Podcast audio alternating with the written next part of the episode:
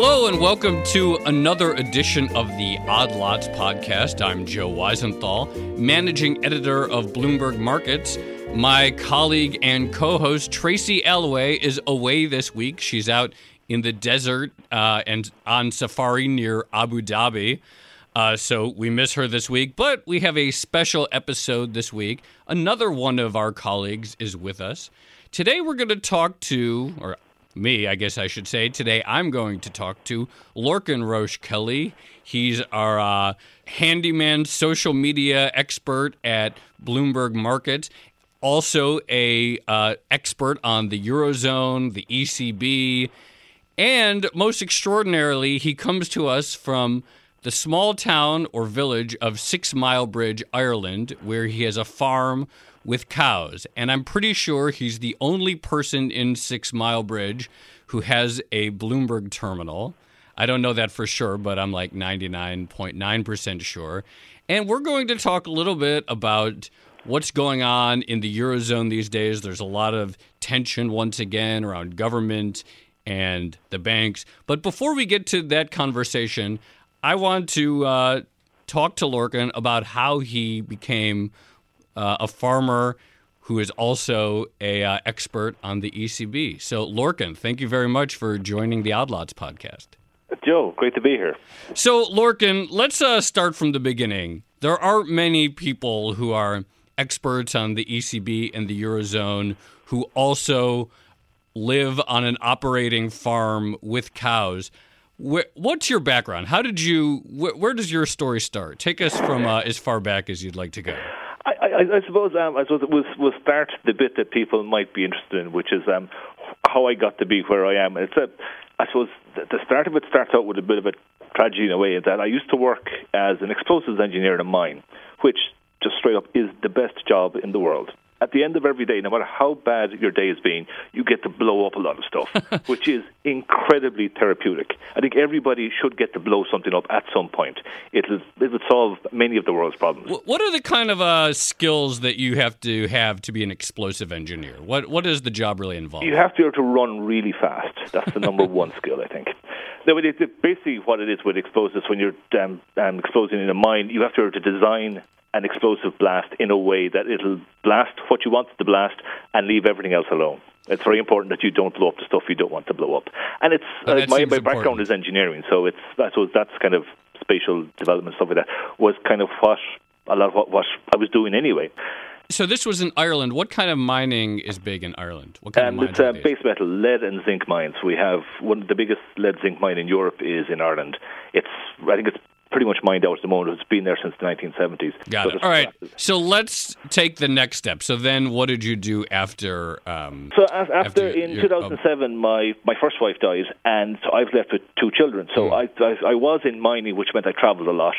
So obviously I had to stop that job, come home, look after the kids, and I found myself in a position where I was very time rich and cash poor. Hmm. And if you remember 2007, 2008, there was one event that was dominating the world at the time, I think I remember that. and that that was the financial crisis. So I was, like I said, I, I was time rich. So I started looking into this, going, okay, what? I'm naturally curious, I suppose. So I started looking at this, going, okay, what what's causing this? What does it mean?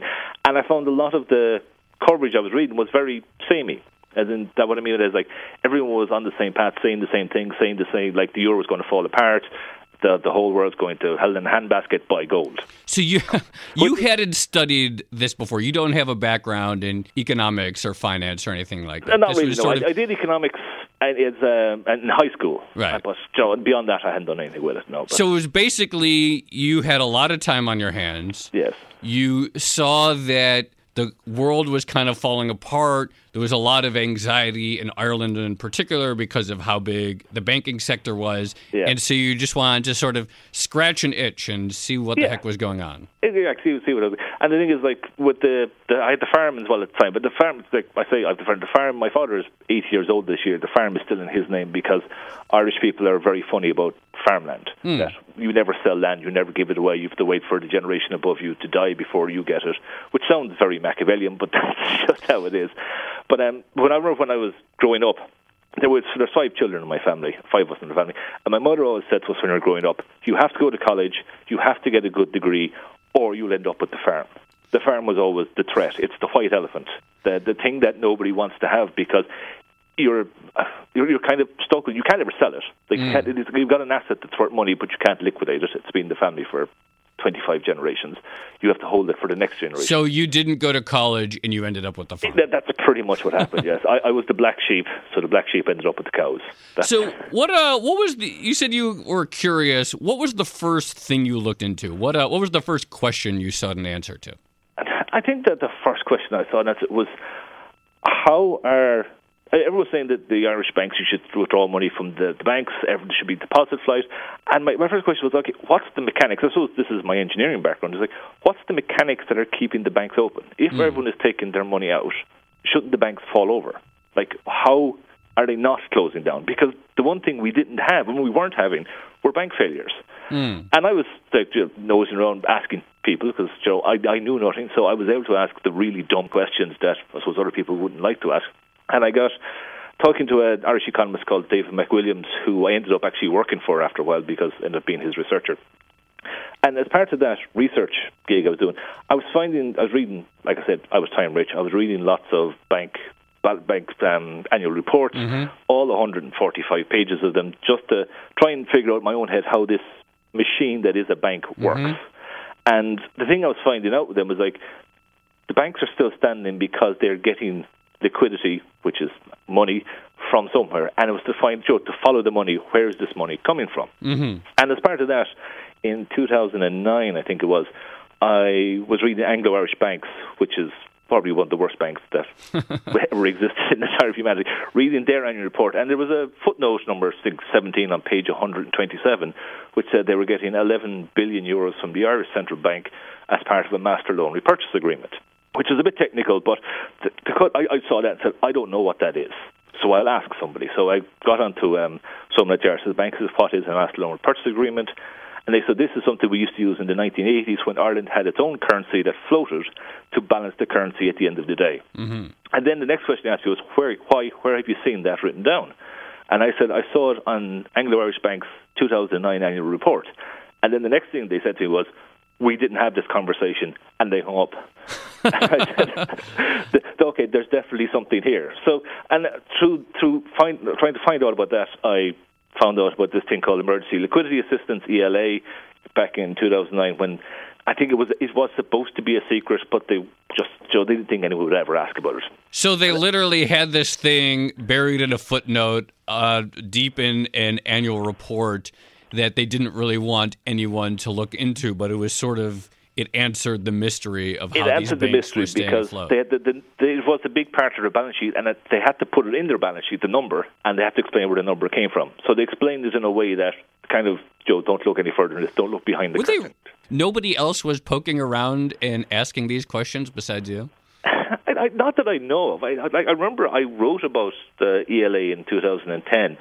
And The ELA Emergency the Liquidity, assistance. Assistance. Yeah. And at the time, I because I, as usual, first the first point of any investigation is to just go to Google and type the words in yeah, right. and, and see what comes up, and nothing came up. Wow. Like the ECB hadn't even published their rules for ELA in a meaningful way at that stage. So that's where I started. from. So then I, because the guys work for David McWilliams, he's a he writes for a broad audience. Yeah. He wasn't particularly interested in, as in he knew his audience A would be interested in the intricacies of central bank's balance sheets. Right. So I started a blog as I write with this thing, just like Joe. It was aimed at, Mm-hmm. I suppose, nerds like myself, and that became very popular. And through that becoming popular, then I think um, the FT picked up in a few. Yeah, how did people find it? Let's uh, let's not elide over that step because I once had a blog and that's how I got started. But how did people find your blog? Who was reading it? Um, I suppose that's why it's fortuitous. A lot of this is fortuitous timing. Yeah. With um, Paul Murphy at FT Alphaville Mm-hmm. was starting this thing called Markets Live at FT Alpha, and they still run it to this day. Where they'd start talking about the day, and you could comment and say, "Look, I think this is important." Right. I think one of the things I, I was on it one day and I said, look, I think this, how Anglo Irish Bank is staying open, is important. And I pointed towards his blog. And Paul then took my blog and republished it Mm-hmm. on the Alphaville blog itself. And once you get republished once or twice like Right. The thing just gets its own momentum. And then you're seen as an expert in. So I think. I started following you on Twitter.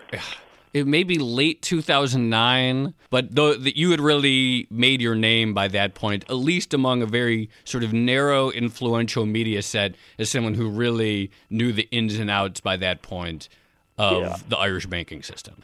Okay, so um, you're on the farm, and through the magic of the internet and blogs and Twitter, you start to establish yourself as someone who's really done the work to figure out what's going on in Ireland.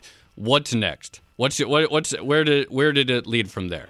The next thing, I'm an American um, company who were obviously looking to get some European coverage. Yeah. Tracked me down through uh, via Twitter. In the end, they got traded and offered me a job. So, "Would you like to come to New York? We'll fly you over. We'd like to sit down and chat with you, see how we're looking for a, for a view on the whole eurozone that we're not getting." I think mm-hmm. maybe it's an important point that I made to the guy in the Don Luskin who I ended up working for mm-hmm. is there are 17, there were at the time 17 countries that use the euro area. Mm-hmm. They use, use the euro as a currency. There's only one that speaks English. That's Ireland. Mm. A lot of, at, particularly at the time, this is 2009, 2010, a lot of the media, I suppose, feed that was coming into New York, particularly in Wall Street, was coming out of London. And at the time, maybe it still exists now, there was a certain bias amongst reportage from London on the euro area. As in, look at that terrible thing over there. It's falling apart. It's going to burn to the ground.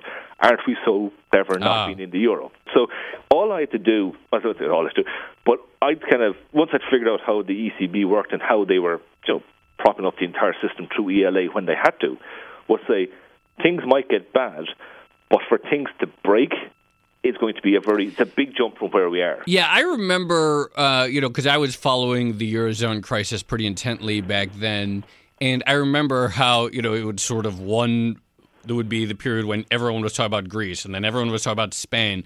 But I really did appreciate when Ireland was in the spotlight simply because it was the only time when I could read the local press and Yeah. follow what was happening in the uh, parliament or the Dáil, as, Yeah. you call it, because I could actually understand what the politicians were saying. So I really did appreciate that. Yeah, And, I, I uh, think that it's kind of a broader point that I've, I suppose I've learned a lot is that if you can ever get to the source of information, get to the source information. Because if you're reading reports, especially on the report, that, say on the, the German Parliament or Yeah. the Greek Parliament, it's always through a lens that will always distort it some bit. So And the UK press is not known for its sort of like cool, level-headed uh, lack of hyperbole, is it?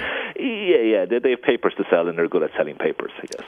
So let's sort of skip ahead. And uh, how long did you work for uh, the American firm, and what did you do? For I it? finished in 2013, I think. But 2013 I finished and went on, started on my own because I developed a few clients in London. And by having my own client base in London, it was just meant I didn't have to fly to the United States Oh, that's nice. once a month. Which And what did you do? These clients, you told, you gave them your view on what was happening in the eurozone. Yeah, give, give a view. Give. I think, but the clients particularly were interested in what the European Central Bank because by 2013, the people looked to central banks. I think the big change between 2007 and 2013 is in 2007 2008, people were still looking to governments Hmm. to solve the problem. By 2012, 2013, nobody looked to governments anymore. Nobody Well, that, to Obama. That sounds so quaint. The idea that any any government could do anything. Now we live in this time when central banks really are uh, all where the action is. So it's Exactly, It's, it's yeah, yeah. quaint But to I- think that less than ten years ago we actually might have believed the governments could be competent to fix something. yeah, 10 years ago, we were all Keynesians. Look at us now. Yeah, crazy. Now we're all monetarists. now we're all monitors. God love us. All right, so let's uh, jump ahead because now you're our colleague. You work at uh, Bloomberg. Um, you uh, came here, I think, early, just about a year ago. Yes. You do uh, social media. You do some editing. You do some writing. You sort of do you you do a little bit of everything. What's your day like right now? I think there's a lot of uh, fascination and curiosity about this person who works for Bloomberg, who lives on a farm with cows. Take me through a day in the life of uh, Lorcan. Okay, right now you're you're at busy time for Lorcan because right now is calving season. Calving season kicked off the end of January, beginning of February. So right now, my day, I get up around six a.m., go out, check the cows because you know check in the morning. How many cows do you have? We've oh, I've only got thirty cows, so Oh. we, we have like you know, thirty cows, thirty calves. And what is checking the cows entail? You go, you go up, I suppose I'm, I'm, talking to a townie here, so I better take this slowly. Yeah. Um, first thing you have to do is make sure they have feed and water. So I come in once I'm sure they're fed and water, make sure there's no new calves. I come in for 7 a.m., turn on my, go into my office, turn on the terminal, turn on the web, and catch up with what's happened in markets and where markets are going for the day. I've then got about an hour and a half to get everything updated, get the website updated, get Twitter flowing, get Facebook flowing, and then I go back out to the cows again for 20 minutes, to make sure they're okay, back in again for 9 o'clock, and then I start um, every morning I do this um, five things that are happening in the markets today. Our daily um, newsletter, right? Post and a, a newsletter goes out. So about nine o'clock, nine fifteen, I'll start writing that, get an idea of where we're going, while continuing to make sure that all the social media side is updated.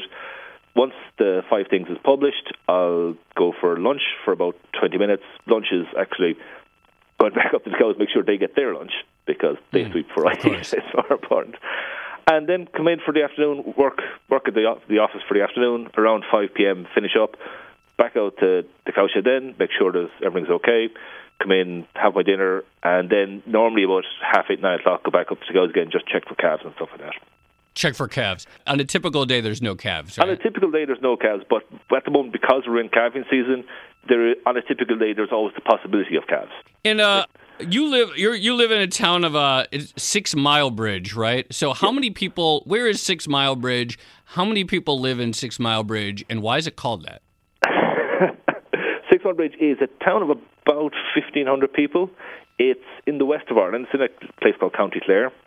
It's handily enough. It's ten minutes away from an international airport. There's an airport in the west of Ireland called Shannon, which means I it's quicker for me to get to London than it is for me to get to the capital of Ireland because I can drive to the airport, get on a plane to London.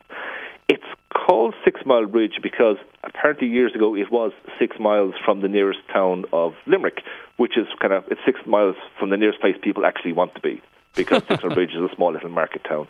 It's got seven pubs, two churches, and two shops. It's that kind of. Yeah, our colleague Dash visited you in Ireland last summer, and I think if I recall, he couldn't find your place, and you didn't have cell service, and he just walked into one of the pubs and asked, like, "Does anyone know Lorcan?" And they were able to figure out who he was talking about, right? Yeah, pretty much immediately they knew who he was talking about. Yeah. This is not saying that I'm someone that, that spends all of my time in the pub. I've just spent 10 minutes outlining how busy I am all day. Clearly, I have no time for Clearly. Clearly. Um, in the summer, I remember you told me uh, you ride. You have a tractor, right? And you could just be out there on your tractor on your iPad checking the terminal, right? Yeah, yeah, yeah. So the, during the summer, sometimes if I do, sometimes on a long day, I can I can bring my iPad out in the tractor, and um, it's got a wireless signal, not a wireless, but a mobile signal, and I can update Twitter. I can do Facebook from the tractor if I want. I think it makes a lot of people here very jealous of your lifestyle. I think whenever when anyone at the office hears about that, that that's your. Uh, I think that immediately seems appealing. All right, let's um, make the conversation a little more topical, because uh, once again, there's a lot of anxiety about Europe. We've seen some of the big European banks their stocks have really been getting slammed lately. Deutsche Bank, Credit Suisse. We're starting to see uh, some increases in borrowing costs for some uh, sovereign, for some governments again. Portuguese borrowing costs have been on the rise. Italy and Spain ticking up a little bit. What's going on? Why are people suddenly sort of nervous again in Europe? I can give you five reasons if you want, but to pick the one that I most believe in would be tricky. I think, first of all, if you look at where banks were, if you do like the history lesson, how banks were making money up till 2007 and how banks are trying to make money now are completely different worlds. Hmm. It was basically pile them high and sell them cheap was the way you made money in 2000. Just it was market share and get get your margin as much as you can, and there's no risk in the world. Right. So you can clip your profit at the end of every year. Things will blow up as they eventually did, but while the going is good, you're making good money. Right. These days, banks are very, very regulated. So I think they're, they're almost afraid to try new things. The model that they used to have is broken.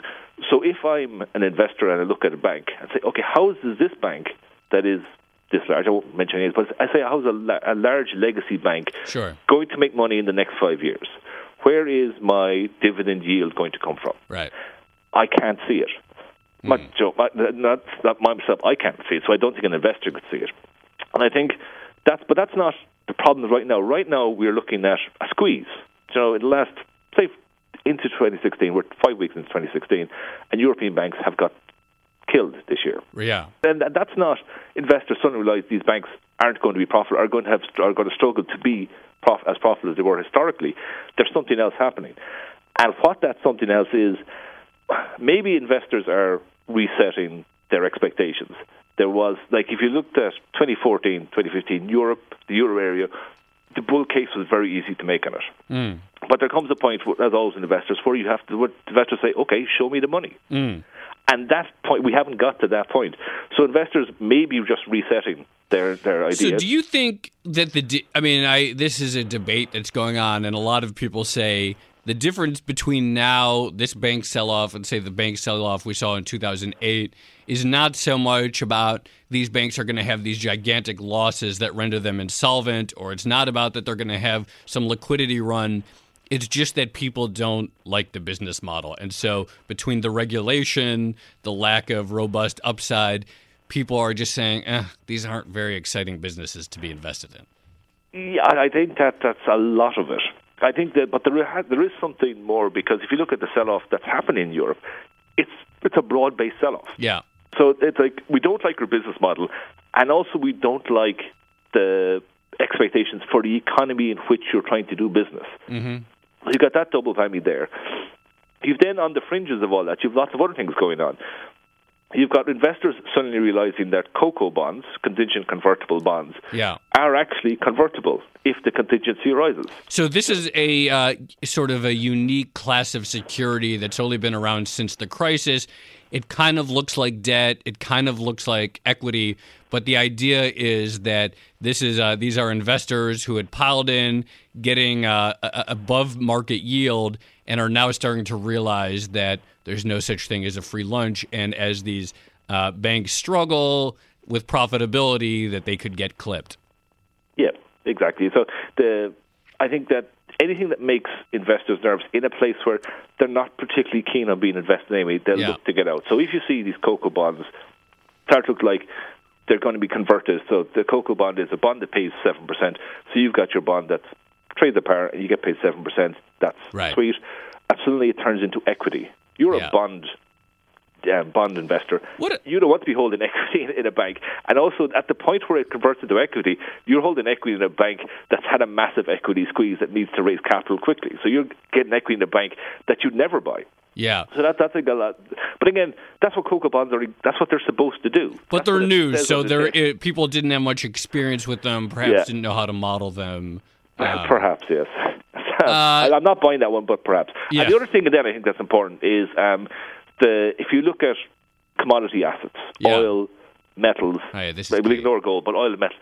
They have got hammered, and in the last 14 to 18 months, they've just had a disastrous time, and that is one of these things that just grinds down earnings, grinds down profits, and grinds down right. The circulation of what, for want of a better phrase, petrodollars in the world. Yeah. So if you've got a large sovereign wealth funds, and there are lots of very large sovereign wealth funds that have very large equity holdings, and we saw this. Um, if you look at the Norwegian um, right. Exo fund, it is huge equity holdings. A lot of the Gulf funds have equity holdings, and a lot of those equity holdings are in financial stocks. That there has to be a point where these governments say, okay, rather than putting our own people under too much pressure by cutting our budget too much, we're going to spend some of our rainy day fund and that means liquidating assets out of the rainy. Day. So basically, during the boom times of oil, you had these governments like Norway, Saudi Arabia, and others. They built up tons of cash because oil was so high. They went out and bought all these assets, and among the assets that they owned were financial stocks around the world. Now that oil has been plunging, these government budgets are under strain. These governments are then deciding that it might make sense to sell down some of their assets, as you say, liquidate part of their rainy day fund. And this is putting pressure on everything. But because they were so heavy into financials, that could be one aspect driving the selling here. It, it, uh, but not even that. That could be an aspect driving. But also, if I'm a bank investor myself and I'm not a sovereign wealth fund, I look at these sovereign wealth funds and I think, okay, the next thing they're going to do yeah. is So sell people- their, their financial shares. I'm going to sell mine first to get ahead of them. So even if they're not selling yet, people want to get ahead of that. People want to get ahead of that. So, Lorcan, in addition to the tensions at the banks, one thing that we've been seeing lately is some renewed pressure on governments. We've been seeing in the last week Portuguese borrowing costs have been rising. Is this a return to the same problem, the sort of rebuke of austerity, ongoing political problems that hasn't really been solved in the Eurozone? I think to an extent it can be seen as that, but I think, like as, as always, this time it's different. Yeah, right. Um, investors are better at differentiating between different European countries, Euro area countries. The way it used to be, again in 2010, 2011, was you bought German sovereign debt, you sold the periphery. That's Portugal, Ireland, Italy, Greece, and Spain. Anything on the edge, you sold it. If you look at what happened last week, we had um, Portuguese 10-year yield at 4%, and with the Irish government, Irish debt agency selling 10-year debt at 0.999% yield. So you have a huge spread between two of the former peripheral countries. And that's because investors are saying, okay, let's just let it's not a euro problem. It's a problem within these individual countries. In Portugal at the moment, the government there is a socialist government that was elected, and there came in on a promise of reversing the spending cuts of the previous administration, which is how all socialist governments are elected in Europe on promises of reversing what the bad guys did last time round. And then they find themselves in a position where they have to implement the policies of the previous government anyway, because as a small open economy in the world, you don't have a huge amount of choice over the policies you implement. Right. You can't go it alone. You can't. It's not like you're the United States who can set policy. Sure. You have to be an economy that can exist as an autarky in order to set policy. Right. A small peripheral European state doesn't have that autonomy. In Ireland at the moment, there's an election campaign going on. There's an election due on the 26th of February, and politicians from the entire width of the spectrum of the major parties, from left to right, to tell their policies apart is incredibly difficult to an outsider. So there's a lot of consensus. There's There is not much inclination to change course. The, the, the Socialist Party, I suppose Sinn Féin are the closest thing Ireland has to a Socialist Party, are, have already committed to maintaining Ireland's 12.5% corporate tax rate. So if you're a socialist and you're committing to maintaining a 12.5% corporate tax rate, you're kind of admitting we can't really have any large policy changes Got it. because we're a small open economy and the market will just wipe the economy out if they don't like what we do. But in other places, like in Portugal, in Spain, in Greece, there's mu- clearly much sharper ideological divisions between the parties. There are, and if you look, I think Greece is a great example of. If you look at Syriza, have been Yeah. in government now over a year, and when they came in, they were going to tear up everything and start anew, and it would be a socialist paradise. A year in, there are strikes in Greece against the policies of the Syriza government, Right. which are rather bizarrely, because it's Greece, supported by the Syriza party against the Syriza government. But that's Greece; it's a strange place. Well, Lorcan, thank you very much for uh, joining us from Sixmilebridge, Ireland, and telling us your story and giving us your perspective on the uh, latest stuff that's been going on. Thanks for having me, Joe. Absolutely. And uh, thank you. That was another edition of the Odd Lots podcast. I'm Joe Weisenthal. You can follow me on Twitter at The Stalwart. And if you want to follow Lorcan, you should follow him at on Twitter at LorcanRK. Thank you very much for listening.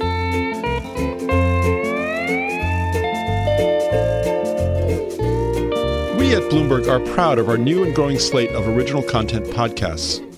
They include Benchmark, a jargon free dive into the stories that drive the global economy. It's hosted by Tori Stilwell, Aki Ito, and Dan Moss. Odd Lots, hosted by Joe Weisenthal and Tracy Alloway, takes you on a not so random walk through hot topics in markets, finance, and economics. And each week, Bloomberg M&A reporter Alex Sherman discusses market-moving news about mergers in Deal of the Week. From Washington and points in between, meantime, we showcase the intersection of politics and pop culture with Culture Caucus, hosted by John Heilman and Will Leitch from Bloomberg Politics. And then there's Masters in Politics, hosted by veteran TV producers Tammy Haddad and Betsy Fisher Martin. This bi weekly podcast features extended conversations with candidates, campaign strategists, and journalists. You can find all these podcasts on the Bloomberg Terminal, Bloomberg.com, iTunes, SoundCloud, and any one of your very favorite podcast platforms.